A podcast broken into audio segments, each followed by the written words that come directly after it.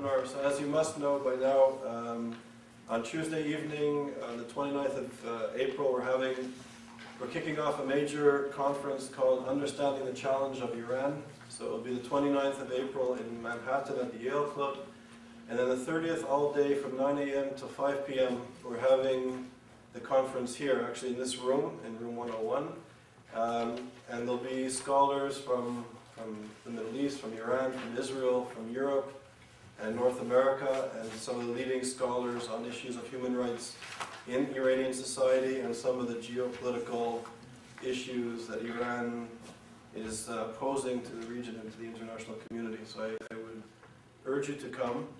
After the conference will end at around 5 o'clock, and then the same evening at about 8 o'clock in um, Yale College, we're, we're honored to be able to uh, host Shaul Mofaz is the Deputy Prime Minister of Israel, and he'll be here speaking also, uh, coincidentally, about issues of Iran. And it's also connected to the next day is Yom HaShoah, the Holocaust Memorial Day, so the issues are sort of, at some level, I suspect, unfortunately connected. So I think Mofaz will be speaking about that. So I hope you can attend and I hope you can tell people about it. So today is the last seminar of the semester. And it's really a pleasure to be able to host Roni Stauber. Uh, Professor Stauber will speak, will speak today about the academic and public debate over the meaning of the new anti-Semitism.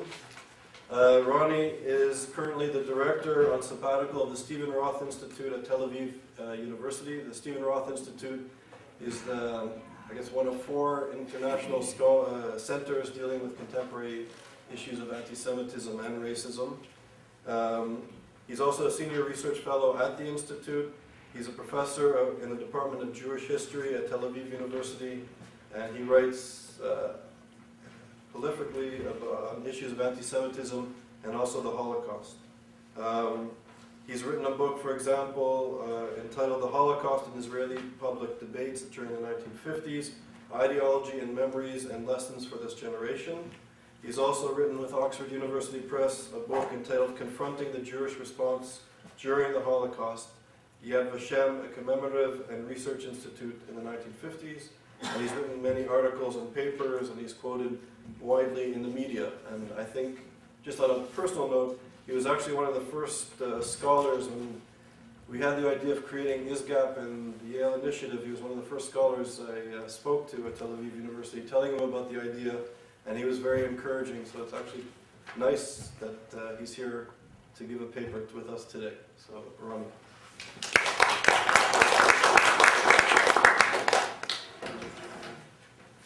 Okay, good evening. Um, so first of all, thank you, Professor Small Charles, for this uh, kind invitation, this opportunity, wonderful opportunity to come here today and to present my paper. Actually, I wanted to tell this about this meeting in Tel Aviv University, our first meeting that um, told it already.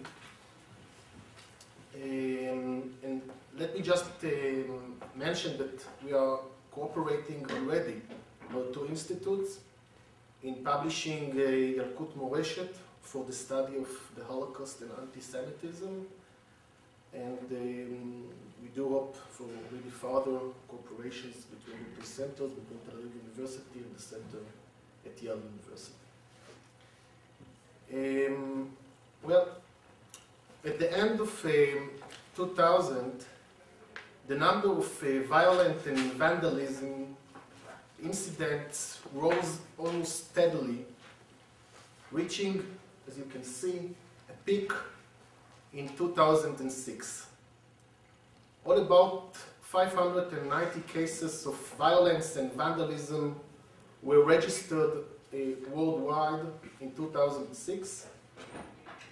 And there was also a considerable increase in the verbal insults and threats directed against uh, Jews, as well as the publication of anti-Semitic articles. In a comparison to the uh, 90s, and here you can see the comparison between 2006 and 1999, there was an increase of hundreds uh, percent in the number of anti-Semitic incidents. In 1999, there were 150 incidents, and more than 50% of them were cases of vandalism and desecration of cemeteries and memorials. And at that time, only 20% were violence against Jewish individuals. This trend has changed dramatically in the following year, in 2000. In 2000, we had already about 250 incidents. In 2002, more than 300. In 2004, our institute, the Stephen Roth Institute, gathered information on more than 500 incidents of violence and vandalism.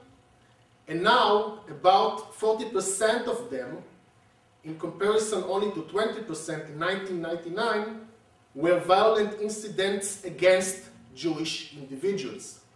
So not only against, not only vandalism of cemeteries, but now mainly against street violence, against Jewish individuals. This significant shift in the targets of the anti-Semitic incidents is a very important indication of the increasing involvement of young Muslims in the violence against Jews in Europe, a topic that I'll discuss later in my lecture. Now, this dramatic increase in the incidents targeted Jewish individuals and Jewish property was accompanied by a fascinating debate regarding the significance of these events to the Jews worldwide, in which researchers, intellectuals, writers, and public figures participated. They have debated over several fundamental questions which resulted from different and even contrasting interpretations of the events. The polemic extended far beyond anti Semitism per se to basic questions regarding the life of the Jews today in the diaspora, their relationship with different segments of the surrounding society, particularly in Europe, where most of the anti Semitic incidents occurred, the relationship and the commitment of Jewish living all over the world to Israel, and the commitment of Israel to the safety and the prosperity of the Jewish communities in the diaspora. Since the beginning of this debate, dozens of articles as well as few collections of articles, books, have been written on this issue. And it is, of course, impossible to discuss here the numerous views and all the aspects of this fascinating intellectual debate. And therefore, my aim in this lecture is to discuss some of the more fundamental disagreements that were revealed during this polemic.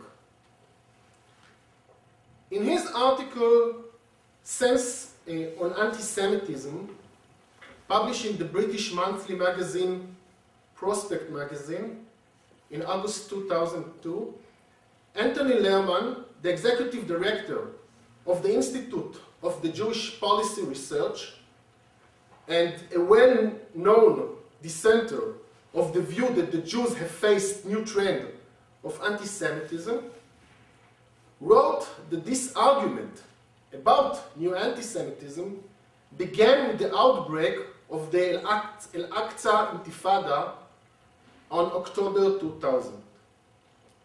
This claim is incorrect. Although it is true that, that this term, new anti-Semitism, became common in the public discourse only after the outbreak of the Second Intifada, by the end of 2000, the warning that the Jews worldwide are facing new form of hate can be traced back to the beginning of the 90s. In 1994, Martin Kramer, a Middle East researcher from Tel Aviv University, wrote an article in commentary called Jihad Against the Jews.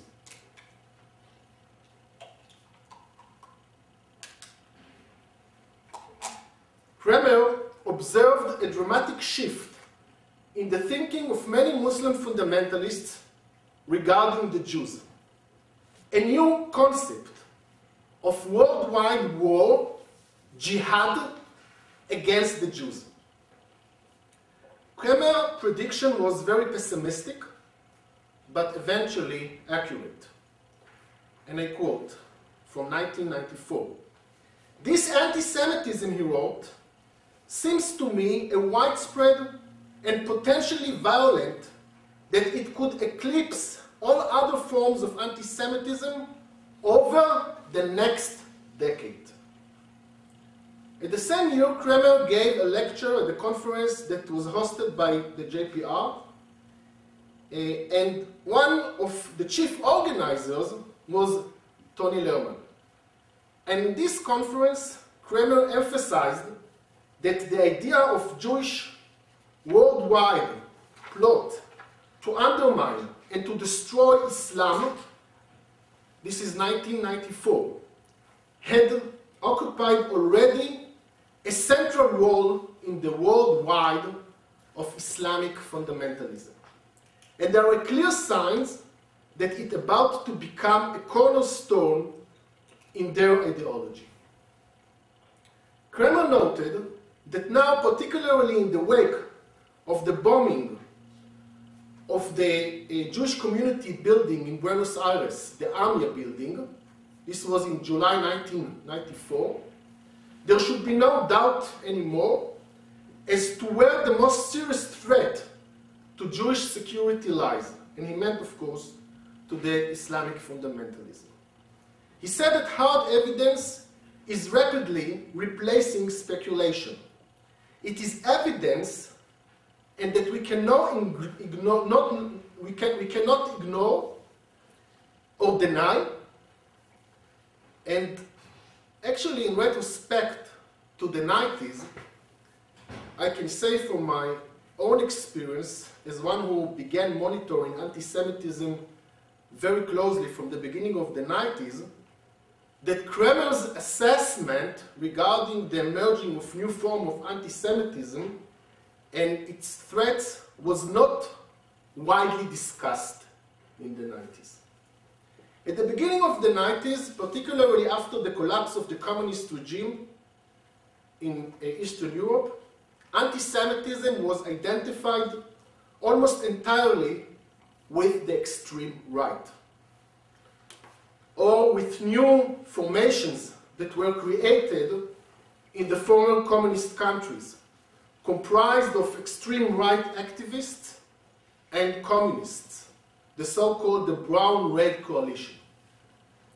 There were in the 90s clear signs, not only regarding the potential threats of terror of extreme Muslims, but also regarding the, the regarding the growing role of young Muslims and Arabs, second and third generation of families of immigrants. And we were also aware that anti-Semitic motifs are part of the ideology of Muslim fundamentalism. For example, Dr. Esther Webman from our institute wrote a pioneering study on anti-Semitic motifs in the ideology of the Hezbollah and the Hamas and this was already in 1993. Following the deportation of, if you remember, the deportation of the Hamas leaders to Lebanon, this was 1993. And again in 1994, following the Baruch Goldstein massacre in Hebron, we witnessed and reported on a considerable increase in the violence against Jews in Europe. In July 1994, Iran agents, in collaboration with the Hezbollah, and probably with the help of local collaborators, blow up, as I mentioned, the Amia Jewish Community Center in Buenos Aires, killing 85 people. And between 1994 and 1996, we also monitored the activity of JIA, the Algerian uh, Islamic fanatic group, which in 1995 carried out a terrorist attack on Jewish school in Lyon, attempting to blow up uh, the Jewish school.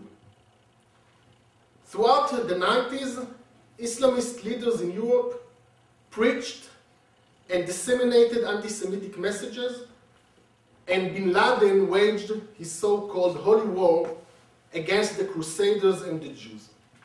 However, reading our reports and others in the 90s reveals that the emphasis was still on the old perpetrators, the extreme right.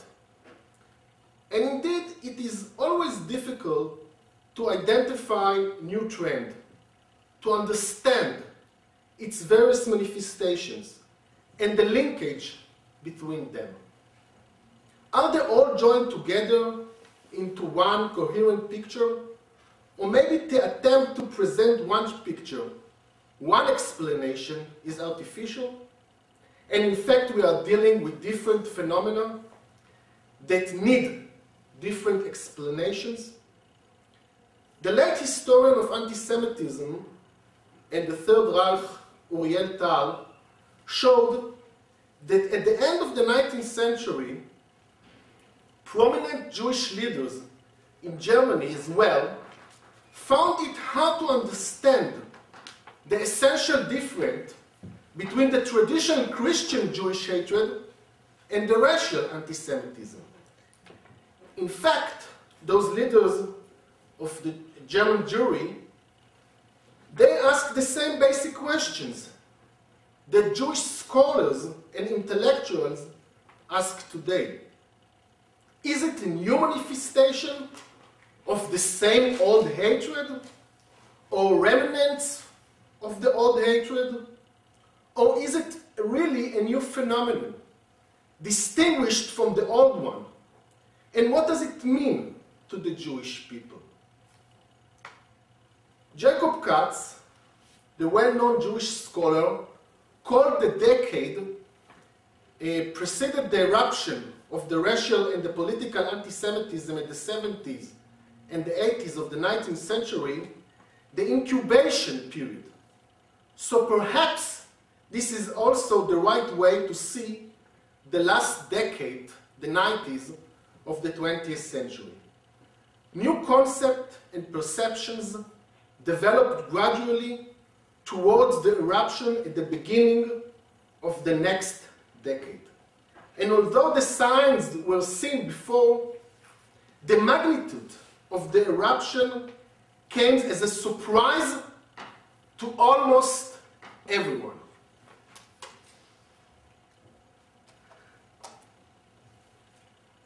This difficulty to assess if we are dealing with new phenomenon, stemmed from the simple fact that any new phenomenon always contains, of course, previous elements. Ely Karmon, an expert in the field of international terrorism, particularly the Islamic and the Palestinian, pointed out that Jewish sites were targets of terror attacks of the radical left and the Palestinian terror groups since the end of the 60s. Although anti-Semitism was quite common among members of the French and the German extreme left, striking Jewish target in Europe at that time, the 60s and the 70s, was based on the concept that terror against the Jews is part of the war against Israel. Since the aim of the terror against Israel was to, uh, to uh, intensify the sense of insecurity among the Israelis, the Palestinians thought that any strike against Jewish targets will indeed intensify this feeling the Jews cannot live, cannot be safe worldwide until the Palestinian problem will be solved. Thus, Karmon sees the Islam terror attacks against Jewish targets as a continuation and intensification of the Palestinian and the extreme left terror uh, of the 60s and the 70s.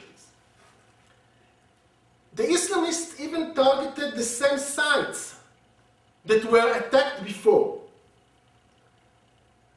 For example, in September 1986, Palestinian terror from Abu Nidal group attacked the Neve Shalom synagogue in Istanbul and killed 22 Jews.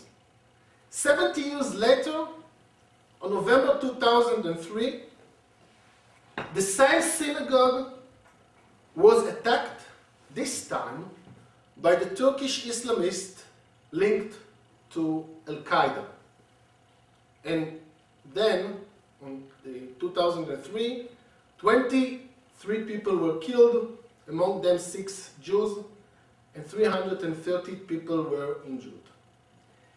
Nevertheless, it seems that even Karmon, who emphasized the collaboration between the Palestinian secular terror groups and the European radical left, accepts Kramer's basic claim regarding the transformation from a secular Palestinian concept the terror against the Jews is part of the war against Israel to a new concept,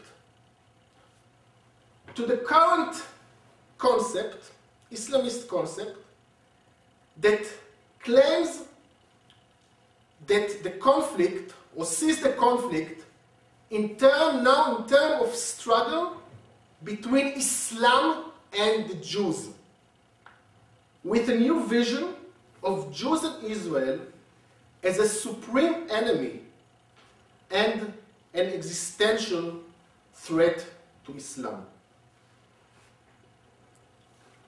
Following the eruption of the violence against Jewish targets in Europe with the beginning of the Second Intifada on October 2000, and then in 2001, the UN World Conference Against Racism at Durban, which became a milestone in the de demonization of Israel, including the use of classic anti-Semitic motifs, and the destruction of the World Trade Center in New York exactly at the same month. Following all those events, historians whose expertise was not Orientalism or Islam, but rather National Socialism, Holocaust, and modern anti-Semitism, notably Yehuda Bauer and Robert Wistrich, began to discuss the threat of Islamic fundamentalism. It is clear that when they both recognized what they view as an existential threat to the Jewish people, they spent time and efforts to learn this new field. And they both pointed out that like the two secular totalitarian ideologies who caused to the death of tens of millions of people, namely National Socialism and Communism, radical Islam as well desires for global domination, which it aimed to achieve by using violent means. According to this analysis, the new threat to the Jewish people is incomparable with any kind of anti-Semitic manifestations since the end of the war. It resembles only the Nazi anti-Semitism of a total war against the Jews, namely genocidal anti-Semitism. Indeed, as shown by Karmon, since 2000, there were several attempts and terror attacks against Jewish targets committed by members of Islamist groups, some of whom uh, connected or were inspired by Al Qaeda, such as the attack on the Shalom and Bet Israel synagogues in Istanbul that I mentioned, the attack on the historic synagogue in Djerba, Tunisia, in 2002, plans to attack Jewish targets in Germany and Norway, etc.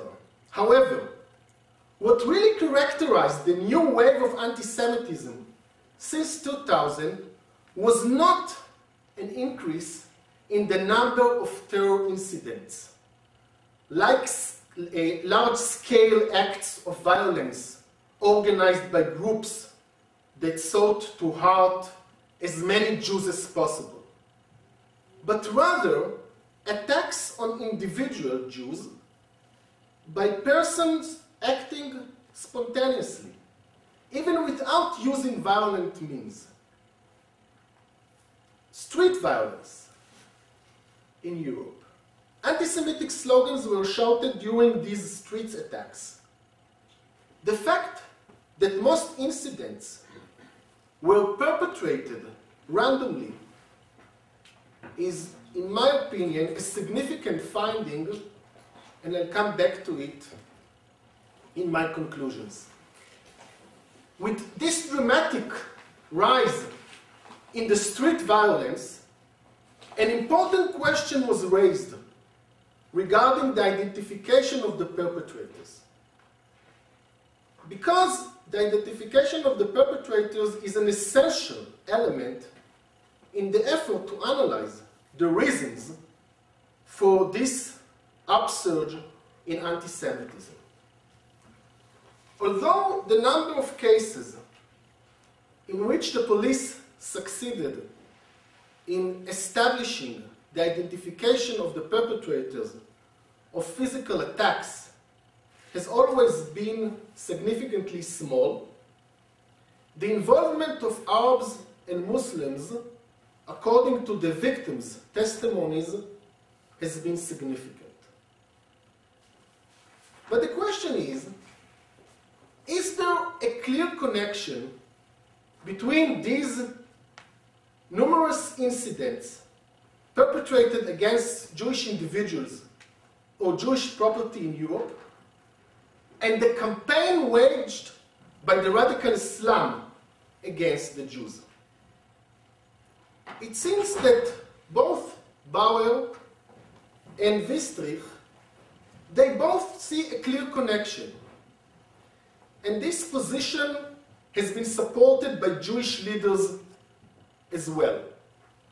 Abe Foxman, for example, writes unequivocally in his book, Never Again, that the message of hate preached in the Middle East, in Middle Eastern mosques and broadcast electronically around the world influencing Muslim immigrants in Europe to commit acts of vandalism and violence against Jewish victims.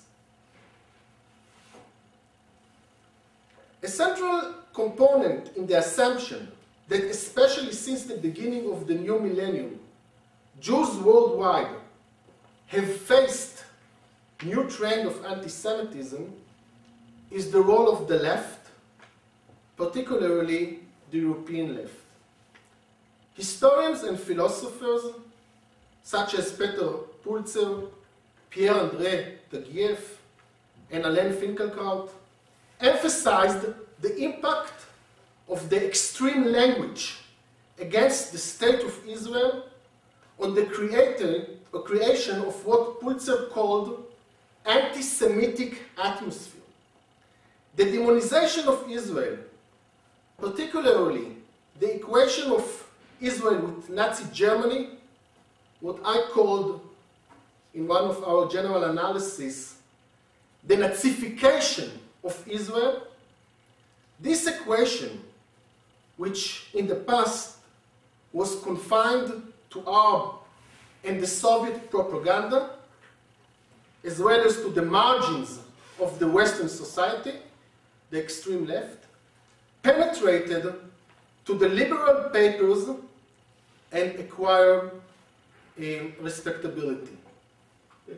See just two examples. Okay, this first one, the two examples is from a Norwegian, Norwegian mainstream papers, and they both are using elements from classic anti-Semitism, the demonization of the Jew and the dehumanization of the Jew. In this first one is from a very well-known um, picture.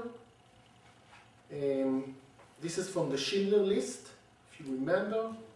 Amon Göth, uh, the commander of the Plaszow concentration camp, standing on his balcony and shooting children. And this is now, of course, Ehud Olmert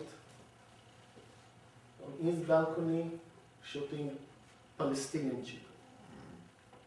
So this is one example of the demonization of Israel and the using of Nazi symbols against Israel. And this is another example, the dehumanization of the Jews. You can see uh, Olmert as a beast. So these are just two examples of demonization and dehumanization of the Jews in numerous um, mainstream uh, publications. Taguieff claims that the extreme anti-Israeli propaganda encourages and even incites to commit violent incidents against Jewish targets. In this respect, the reference made by Lawrence Summer, the former president of Harvard, to actions that are anti-Semitic in their effect, if not in their intent, particularly when accusing Israel of using Nazi methods against the Palestinians, including mass killing, in order to carry out ethnic cleansing, is very important.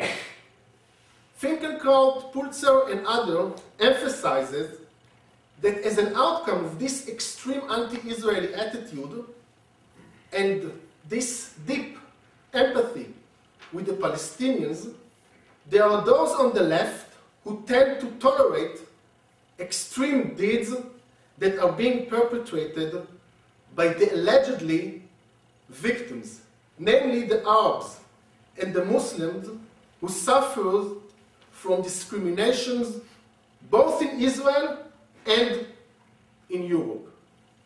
Finkielkraut, Finkielkraut explains that the left in Europe defends those whom he defines as the victims of the victims. The Palestinians and Muslims in Europe, according to Finkielkraut, replaced the Jews as the new persecuted minority. They are, according to Finkielkraut, the new other. The Jew used, and I quote, the Jew used to be the other, but now the Jews have an other of their own. The true Jew is the real Jew's other, meaning the Palestinian, the Muslim. He is the other now in Europe. Pulzer writes that according to the pro-Palestinian left, if anti-Semitism is not the fault of the far right, then its perpetrators should be pitied rather than condemned. They are not the heirs of Vichy.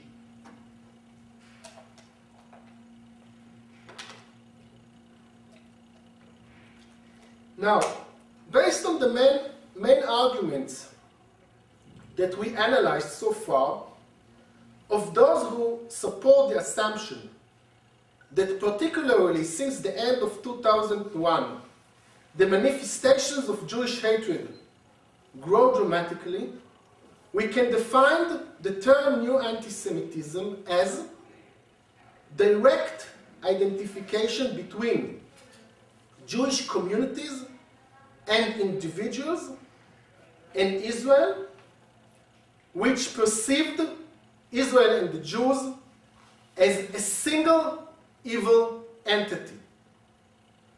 According to this concept, any Jew, whatever his views on Israel, should be held responsible and should pay for Israel deeds, or even for Israel existence. Thus, anti-Semitism became interchangeable with anti-Zionism. And the word Zionist is identified with the Jew.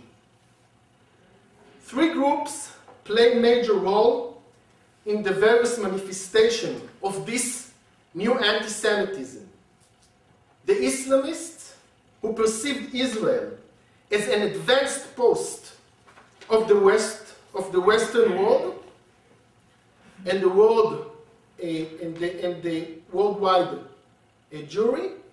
This is the first group. The second, young Muslims who are incited by the extreme anti-Israeli propaganda and the anti-Semitic messages, both in the Arab and the Muslim uh, media and the European media, to commit violence and vandalism acts against Jewish sites and Jewish individuals.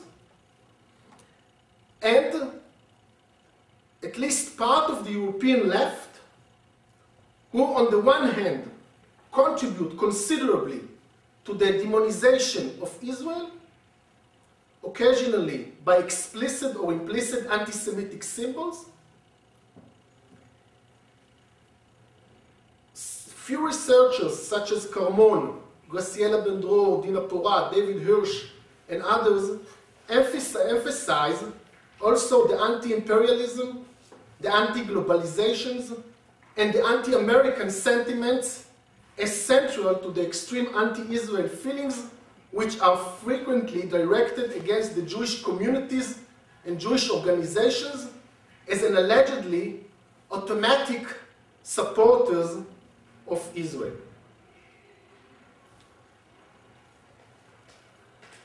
This has been noticeable in recent years, this concept, the connection between anti-Americanism and anti-Semitism, in the extreme statements of President Hugo Chavez and higher, um, his higher uh, echelons of his administration. From here, I would like to move on to the other camp, to those who object the assumptions that particularly since 2001, anti-Semitism grew dramatically.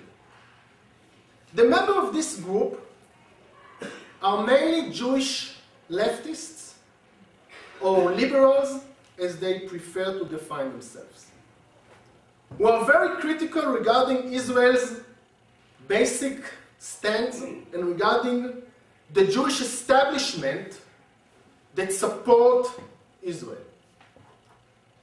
While those, this, this group um, doesn't actually deny the events themselves, both the violence against the Jews and the extreme anti-Israel propaganda, their interpretation about the essence of these events is completely different from the argument that I presented so far.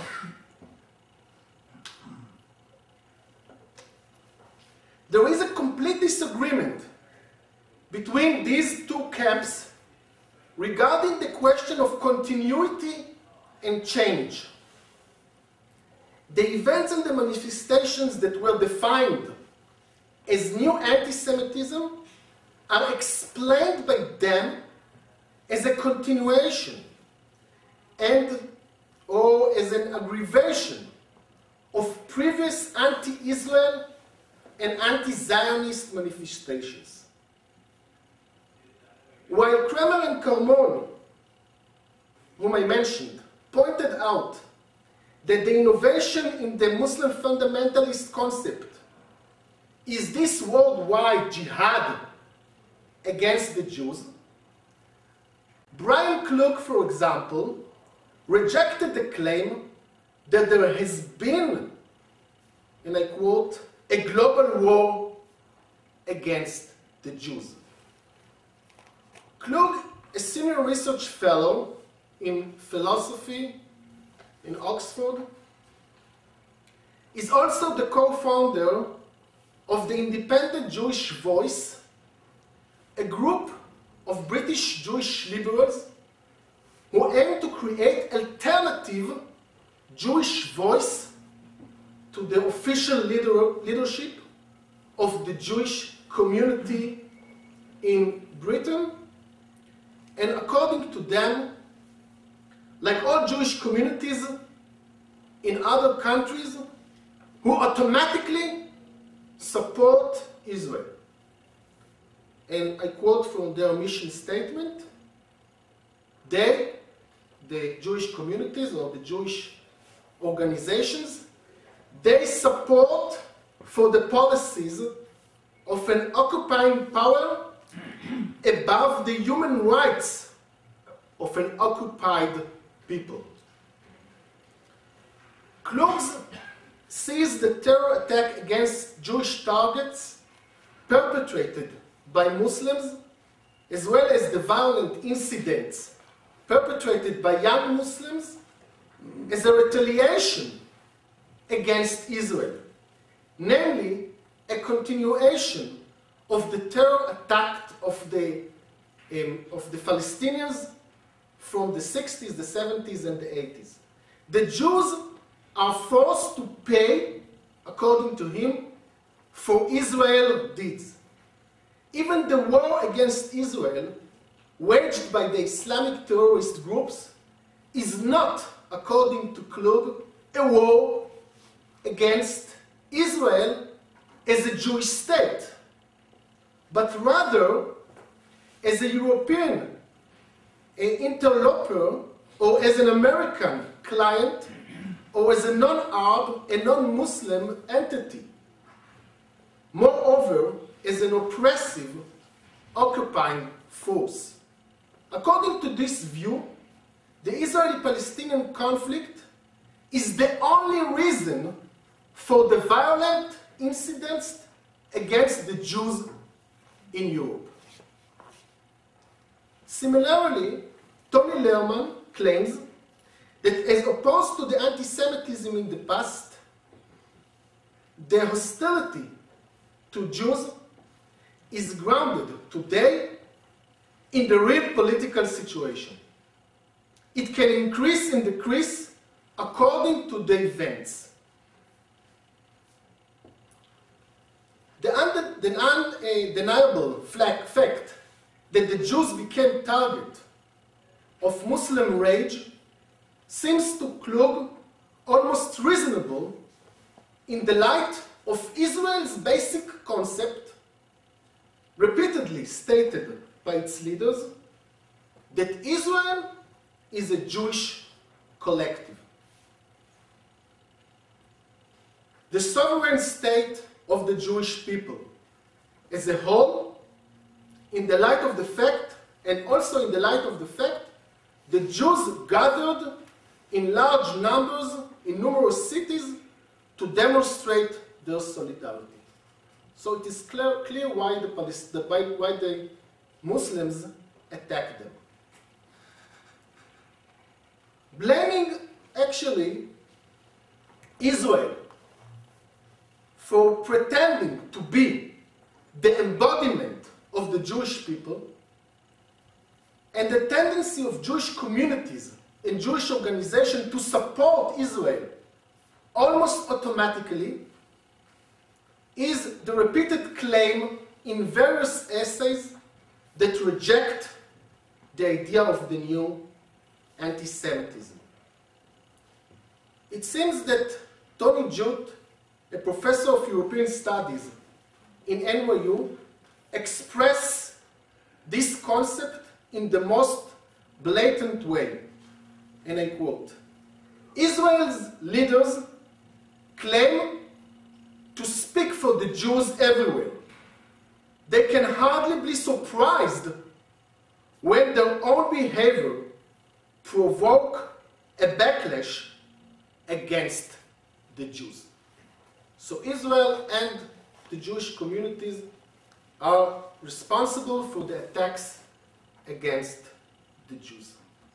Not only that Israel's policy is actually the reason for the violence against the Jews, according to Judt, this is this outcome, this is an outcome of which many Israeli politicians are far from being unhappy. So they are happy about the increase of anti-Semitism worldwide because they can utilize it to silence criticism against Israel by defining any criticism as anti-Semitism.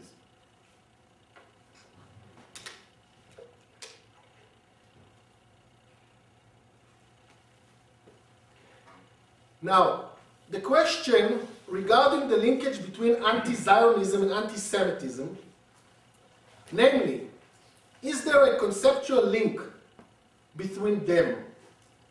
Or are we dealing here with two distinct attitudes?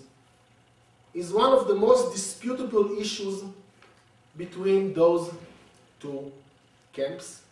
And there are many articles that were written on the subject, and recently this excellent work of David Hirsch that was published on the site of the Yale Initiative. So I'll mention only briefly that those who support the claim that the Jews are facing new trend of anti-Semitism, they view anti-Zionism as a major component in this trend of the new anti-Semitism. They claim that anti-Zionism, particularly after the establishment of the State of Israel, is identical with anti-Semitism, equating the campaign to delegitimate the existence of the State of Israel with the classic anti-Semitic eh, campaign. To quote Wistrich, for example, already from the beginning of the 80s, anti-Zionism, he said, seeks to de-emancipate the Jews as an independent nation, much as modern secular European anti-Semitism insistently sought to de-emancipate the Jews as a free and equal individuals, meaning that they both try to undermine the Jewish political achievements. The dissenters, on the other hand, assert that anti-Semitism, which is based on racial and religious hatred, should not be confused with a political opposition to the Zionist idea and to the existence of the State of Israel.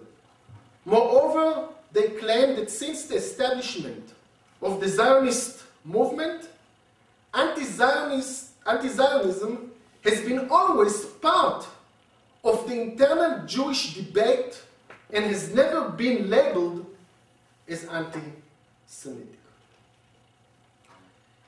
Now, con the, my conclusions. I would like uh, to relate to three main problems that are central to this debate.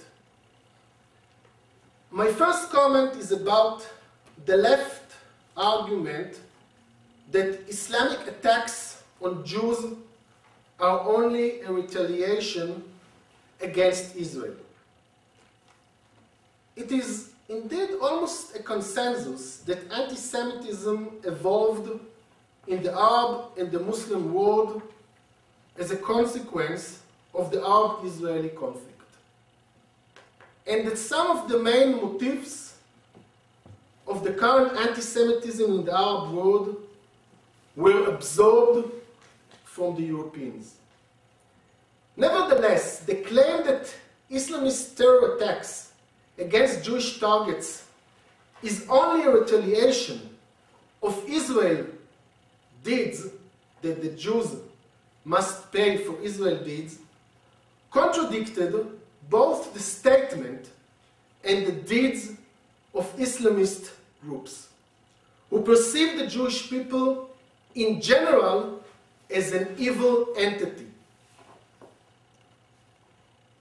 It seems that in their eyes there is a complete identification between Zionist and Jew. And this was clearly shown, for example, in the terrible murder of Daniel Pearl. My second note is about the young Muslims in Europe.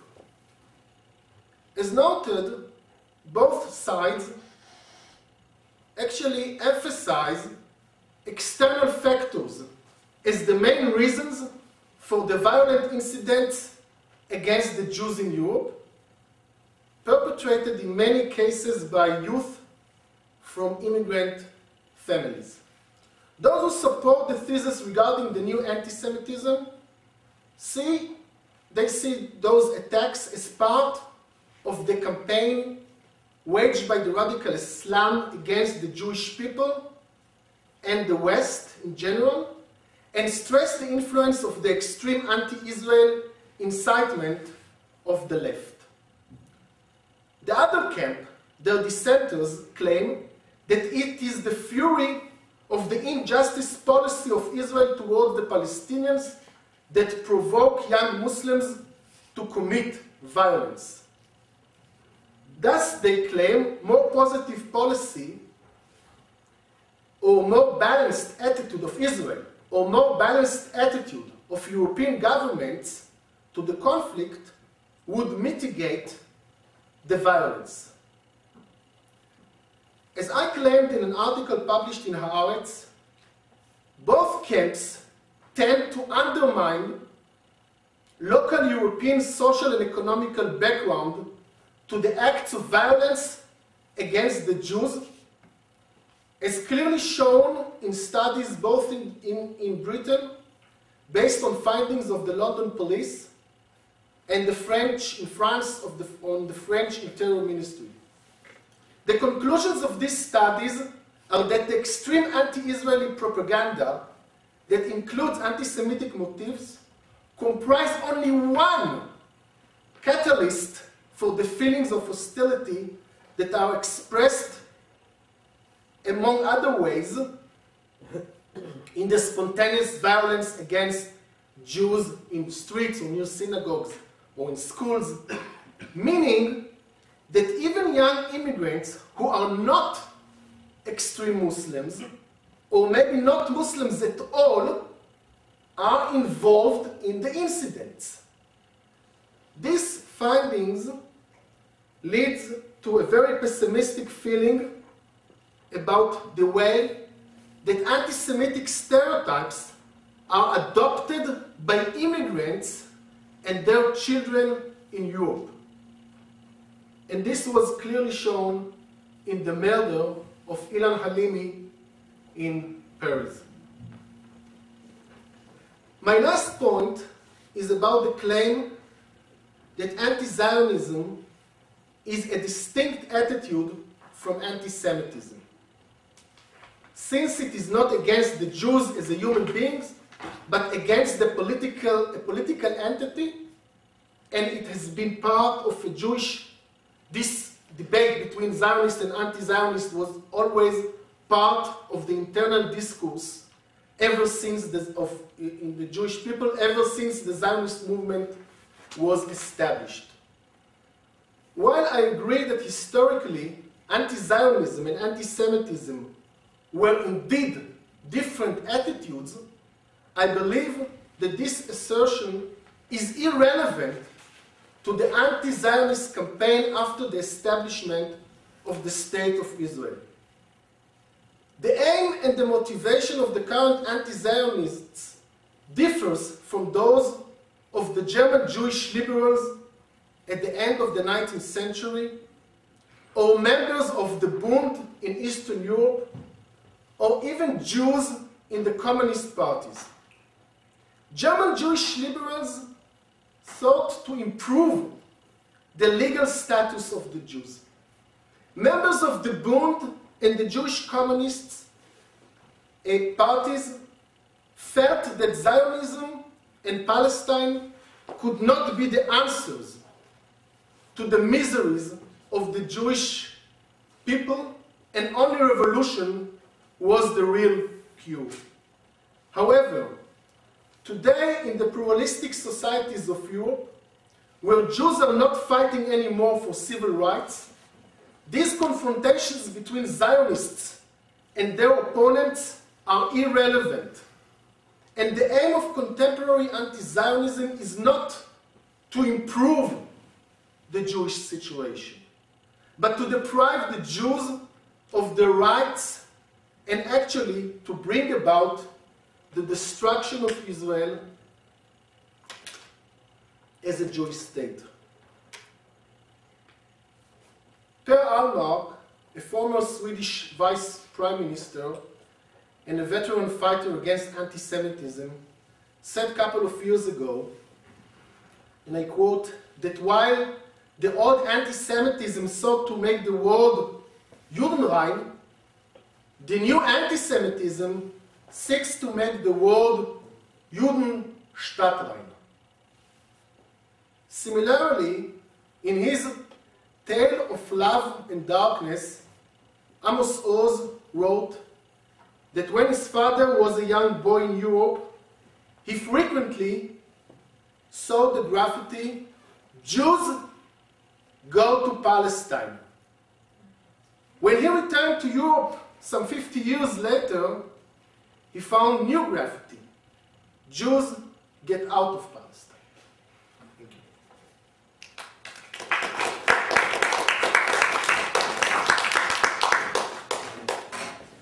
Thank you very much for a comprehensive overview of, of the issues of the day. So we can take some questions.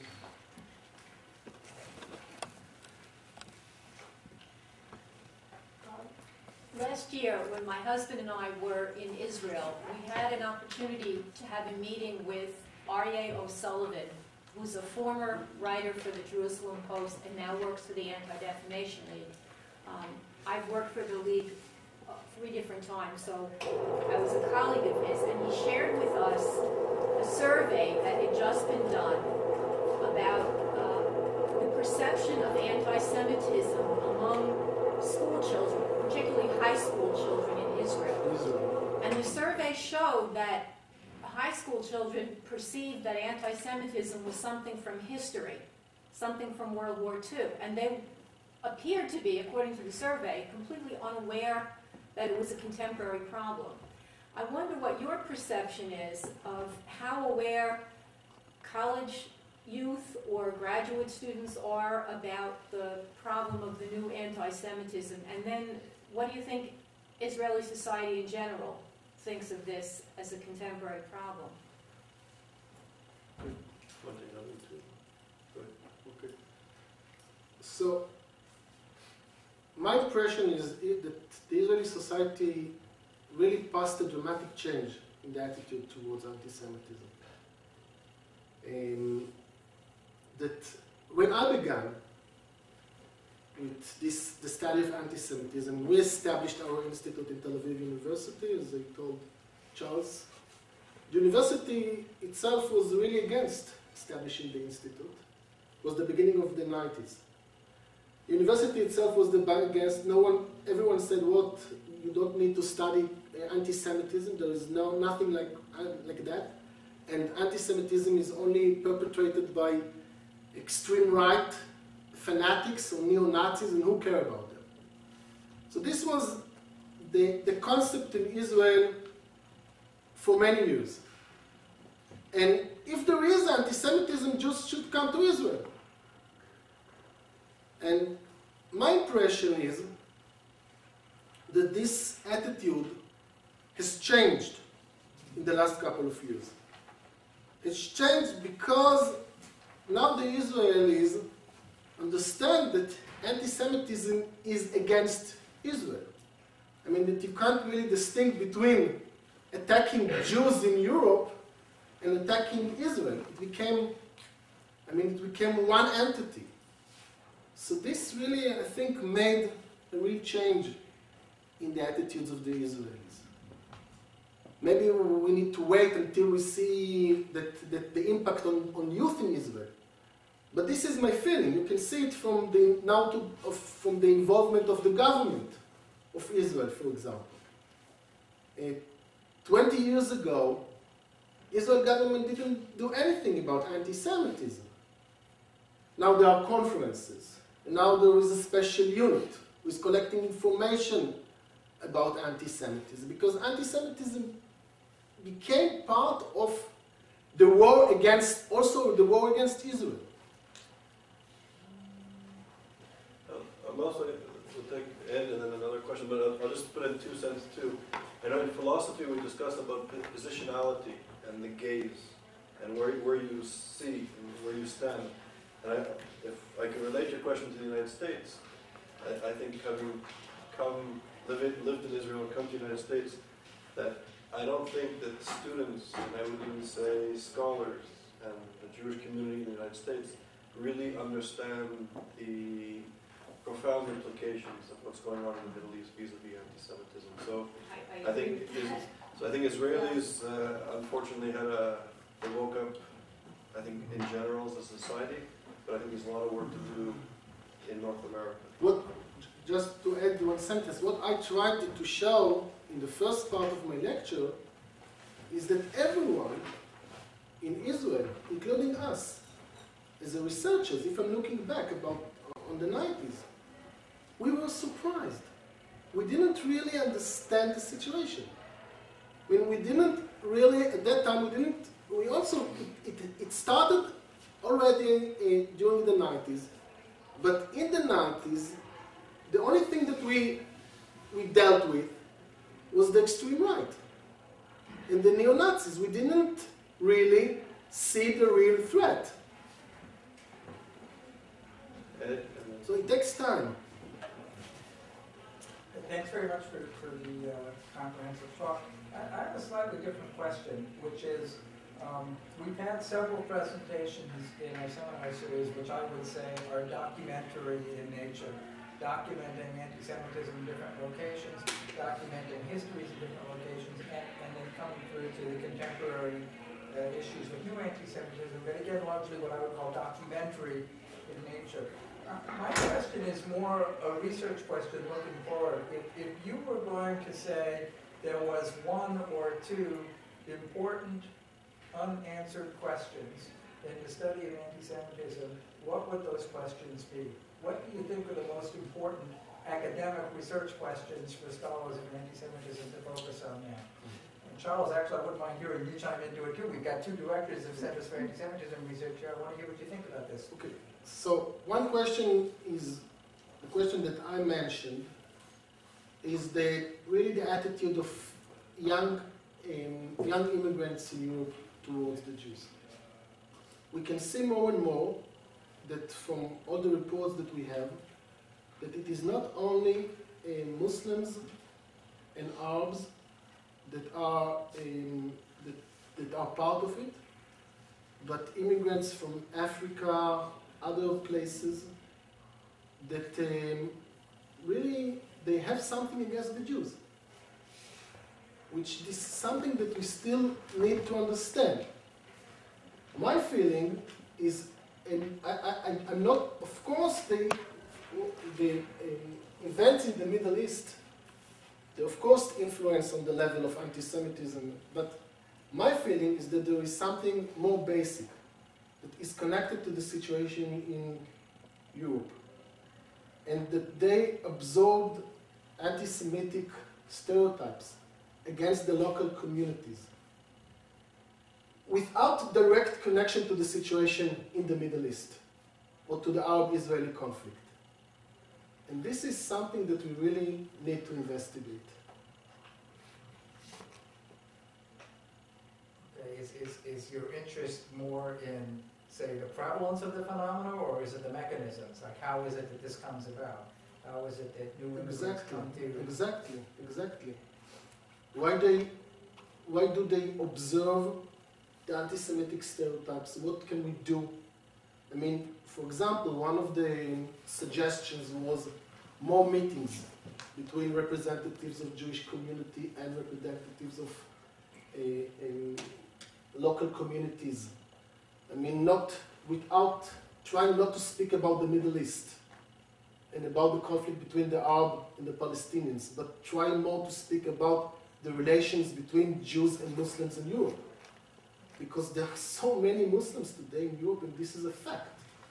So what are we going? What are we going to do about this fact?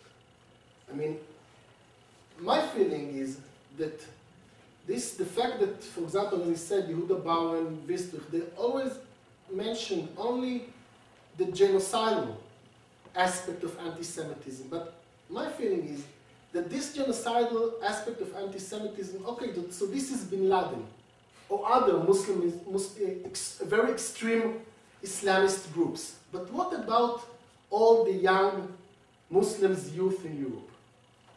I mean, all the findings that some of the findings I mentioned here of the London police, of the French Interior Ministry, they showed that most of the people, most of the young, it's not always young Muslims. They are not Muslims even. But they are perpetrating violence against the Jews. And of course, the question is why? And what, we can, what can we do? This is a very important question for the Jewish communities in Europe today. Yes, please.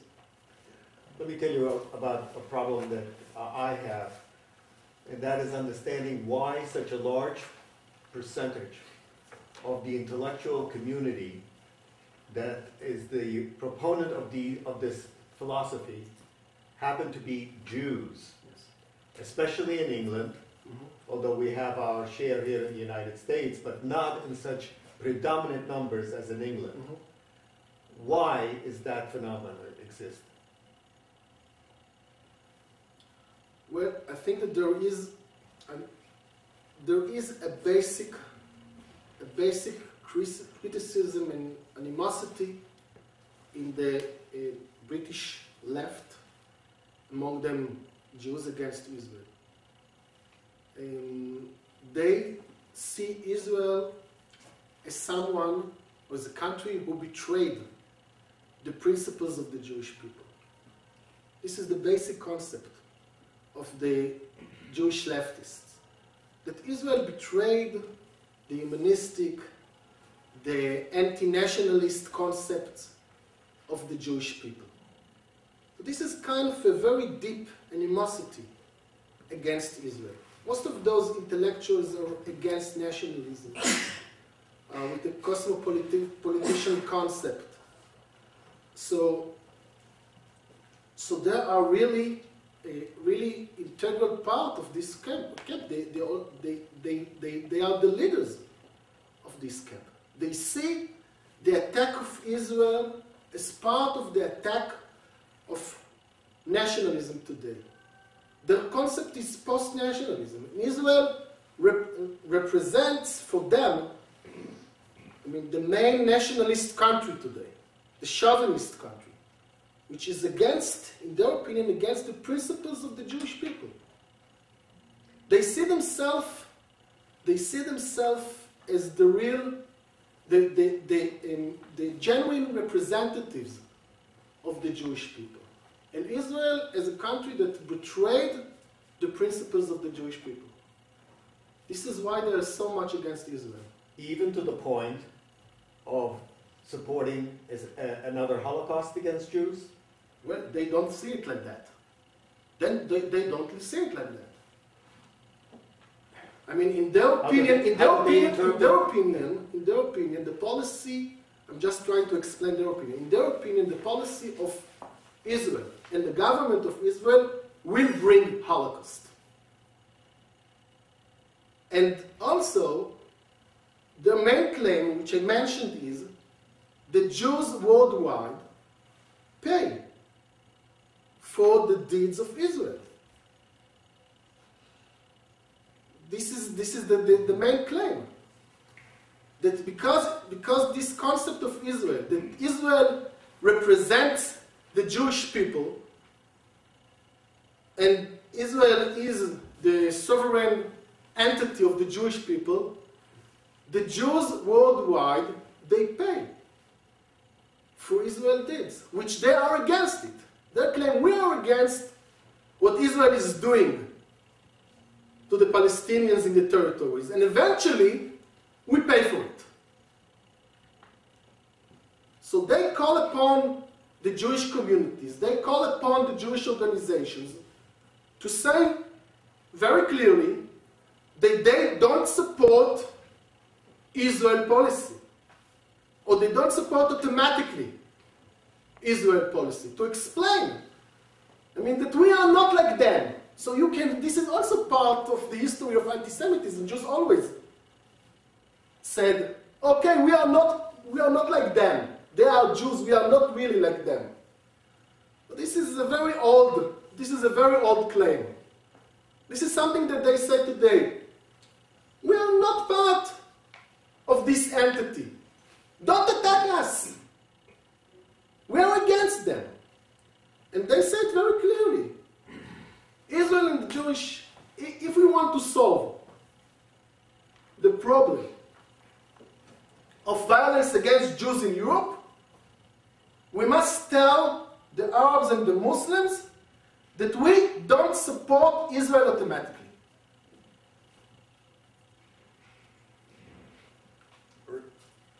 Just as a follow-up to this, it seems to me that, you know, that that is really the vital point as it relates to the survivability of Israel as a Jewish state.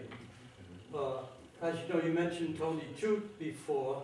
We haven't quite said it in these words, maybe just implied, but he stated openly that he favored that it should be a binational state. Right. And so many of these uh, leftist intellectuals make that statement. Uh, Yet, uh, I don't know, I'm- most of us who were very active uh, in, in this believed that that would be the end of Israel as a Jewish state. Uh, So, how do we reconcile that? Do they, do they really go that far in their thinking, or they just stop? We're not like that. That's it, and, you know, No, the claim, against it? The claim, well, I, I- said before, that in my opinion, mean, this claim that anti-Semitism is something different, uh, anti-Zionism is something different from anti-Semitism because anti-Zionism was always part of the Jewish debate since the Zionist movement was established. I said that this is irrelevant to the situation today because Israel was established and it's a fact. And if you are talking about anti-Zionism, actually you are talking about the destruction of the state of Israel. And their claim is that not necessarily. I mean, they relate to this, of course, to this claim that actually they support the destruction of Israel. But their claim is that there are other solutions, like an Israeli Palestinian state and so on and so forth. So this is, according to them, this is not really the destruction of the state of Israel. Of course, they, they, they can't give any, I mean, any answer to the question, what are the Jews in Israel are going to do when our population will be so big and uh, in Israel and wanted and, and, and will actually rule the state of Israel. They don't have a real answer for that. Neil? Yeah. I had a, um, when we talk about Christian anti-Semitism, people are not reluctant to attribute the sources of the anti-Semitism to the religion itself. However, when we talk about anti-Semitism in the Muslim world, people are much more careful about ascribing it to religious roots. And one reason for that is the supposedly better treatment of the Jews over the years in Muslim countries. But it, it seems to me that if you look at the Muslim religious tradition, um, particularly if you look at things like the, the pigs and apes quote that goes around, and, and if you look at um, some of the hadith are, are deeply anti-Semitic, and um, and if you even look at um, like the Khaybar missile comes from the Battle of Khaybar in the Quran, that, that and Muhammad had some real atrocities against Jews in the Quran that Um, it seems that one idea, i when you're trying to address this question of the distinction between anti-Semitism and anti-Zionism, is that it is anti-Semitism and it has roots in the religion. And the only reason that Jews were treated better over the years was because they were subordinate to Islam. But that the idea of treating the Jews fairly when they are not subordinate to Israel, in other words, when they are an independent state, would be contradictory to, um, to Muslim religious traditions. And therefore, even the anti Zionistic component is really anti Semitism because it reflects a failure to accept the Jews as, as equal or as to be tolerated. I'm wondering if you, if you think that this, this is another angle on this anti Zionism, anti Semitism thing, and it's really a, a religiously based phenomenon, at least in part. Basically, I agree with you, but it, it's very interesting that even the, the experts on Islam, like um, Kramer and others, didn't see before the 90s this picture. They didn't see it clearly as you, you present it now. I mean, they knew that there, you can find, of course, in the Quran uh, allegations against the Jews and so on and so, but they didn't see it as a real problem. And also the experts on, the, the, on, on Islam um, always made this distinction between what happened in the Muslims' world and what happened in the Christian world. I mean, the, something, I accept this claim that something happened recently. It is true that you can find the roots Said Qutb and others, you can find the roots in Egypt and other places. I mean, you, you can compare it also to the roots of National Socialism. You can find the roots of National Socialism at the end of the 19th century. Dühring Fritsch, Marr, and so on and so forth. But you, people looked for the roots of National Socialism only because National Socialism became so powerful in Germany. So I mean, without National Socialism as a, as, as a party, who became the, the dominant party in Germany, people, this is the only reason that people looked, they looked for the roots of modern anti-Semitism at the end of the 19th century. So this is my answer. Only because now we have groups like Bin Laden and others that are really adopted the genocidal concept of anti-Semitism, then we look back to the roots of, okay, we can find, of course, always, you can find always for every ideology, ideology the roots in the past, but it's only because it became such a powerful political fact. Can I ask one quick follow-up? Yes. It's that Hitler, it seems to me, could have created, I, I, I follow your analogy there, but I think Hitler could have created National Socialism without those historical roots, perhaps. He could have done it all at once. He could have maybe made up for that late 19th century development, at least in theory. If you, you can imagine in, in principle that he could have. However, had those roots not been present in the Islamic religious tradition, then Sayyid Qutb and the, um, the people who built on it would not have been able to, um, to to build on it. There was, in other words, they needed it in their religious tradition in a sense that Hitler did not need it. I don't really. I, I, don't agree because I think that Hitler, of course, absorbed all these pamphlets and this, the, the books that you read about modern anti-Semitism. But the point is that it is a fact that until today, or until the beginning of, of the, the last decade, um, although you could find the ideas of, uh, of um, some of the uh, Muslim fundamentalists in Egypt and other countries. It became such a strong and powerful movement only recently. so you should see the, the, the, I mean, the political situation or the political context, and then to go back. Even though that it was there always, all, all the time, it wasn't powerful until today. So a quick, quick question from Ed, and then Well, it's, it's really just a comment. I, I think the, one of the reasons why things took off so rapidly in the last 10, 15 years, I think unquestionably, is just technology.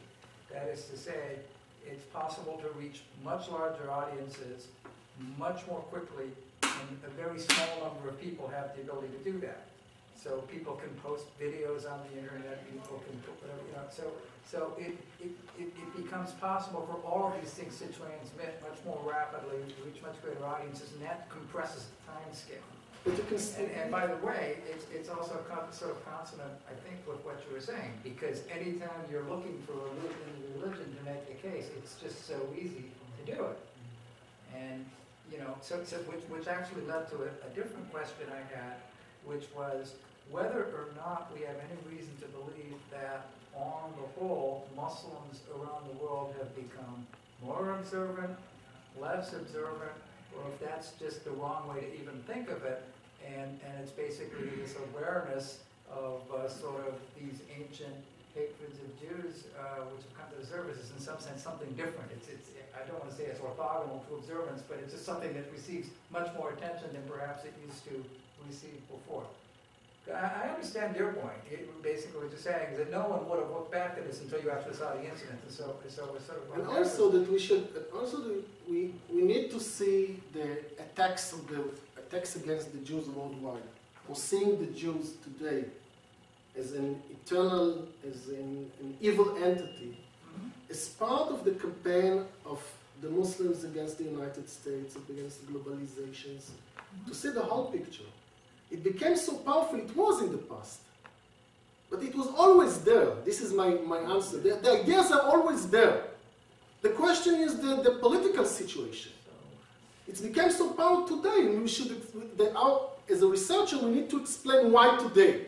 It's a little bit like an epidemic phenomenon. I mean, you, you, when, when, when you have transmission of ideas, just like the transmission of infections, basically you cross a threshold, things take off. And I would argue that the technology has sort of enabled this threshold to be, to be crossed. And I think that fits with the time scale you showed. So, I mean, when you think, look, when things really started to take off, twenty years ago, we didn't have an internet, we didn't have satellite television. It was much, much more difficult for these ideas to, to move you know, rapidly and to reach numbers of people. Imagine what would have happened with Sayyid Qutb if he'd had the internet. Just, we, could, just we could have had all of this stuff happening long ago. just just to say that for for example today when i'm giving a, a, a course in israel tel aviv university about modern anti-semitism i'm teaching about Dühring and Fritsch and, and, and Marr.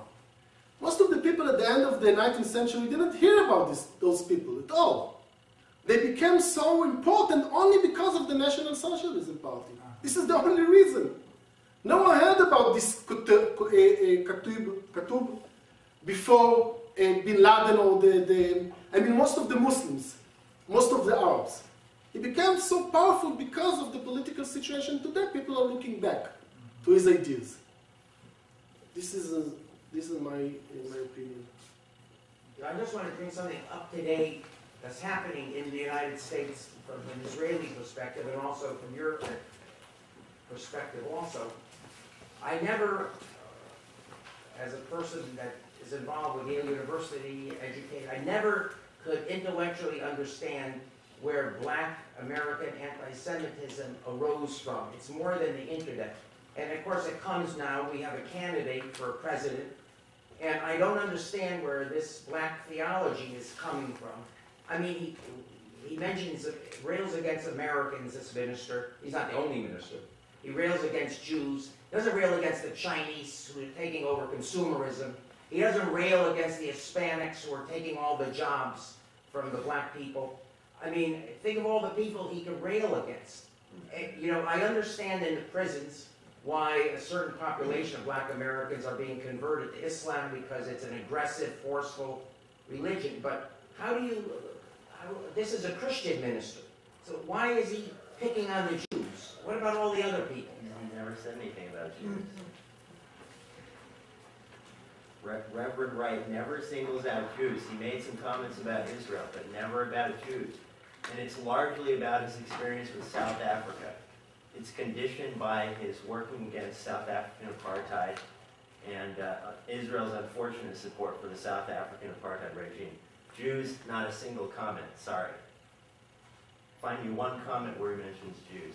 How about Zionists? He had anti-Zionist comments. It's all about Israel. Yes, he has comments Zion- about He Israel, made not it about Jews. Anti-Zionism, that I'm, doesn't I'm sorry, I'm necessarily just trying to make Israel. a subtle distinction here.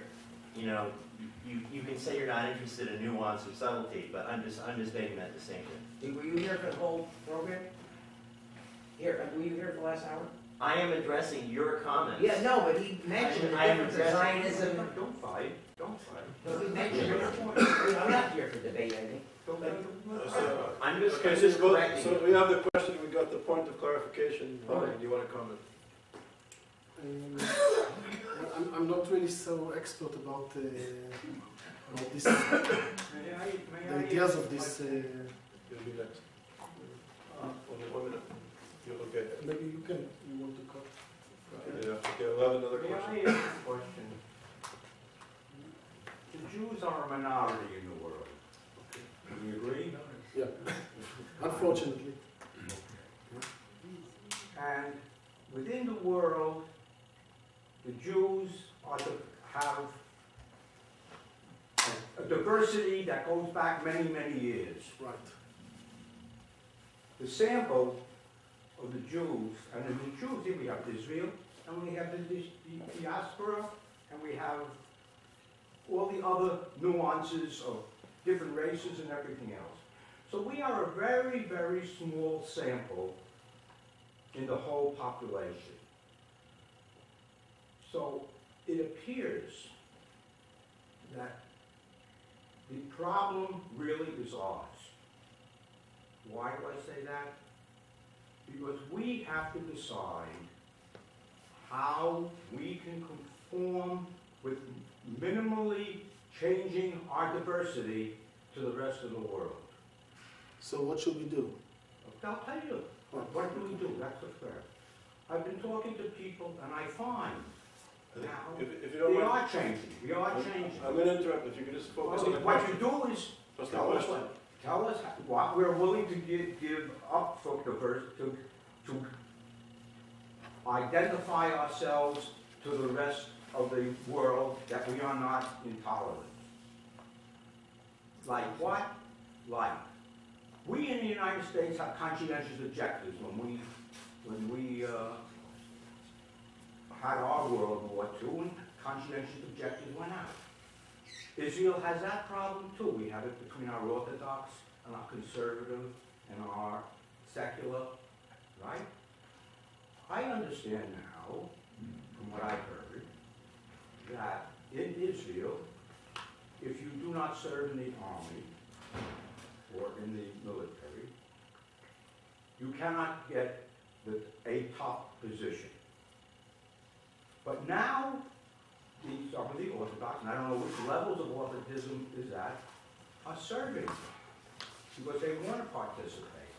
At one time, we've had the problem since 48, if you want to go back, we've had it earlier, we've had the problem between Zionism and, and uh, religion. We have the problem with government, separation of, of religion and state. So there's a give there. Because when I was in Israel in 68, and I was in, in. I'm sorry. I- They I'm went, gonna- I'm, just trying to give you a picture of a different. What's the question, please? Now, what's the solution? The question. What's your The question? question is, how can Israel resolve their problem and we can help? When they're, when you have people that are in diaspora with their Eretz, you have people that are in Israel that are fighting for, for survival. How, how can, how can we solve that problem? And we, I think we are, to some degree, but, uh, I'm just trying to give you a different perspective. Okay, thanks. Any other questions? My I don't know how to was not solve this answered, problem. because nothing to do with this. I'm not ready to You know, I think Roni answered, Roni answered because he doesn't know the American context well. That was his answer. Thank you.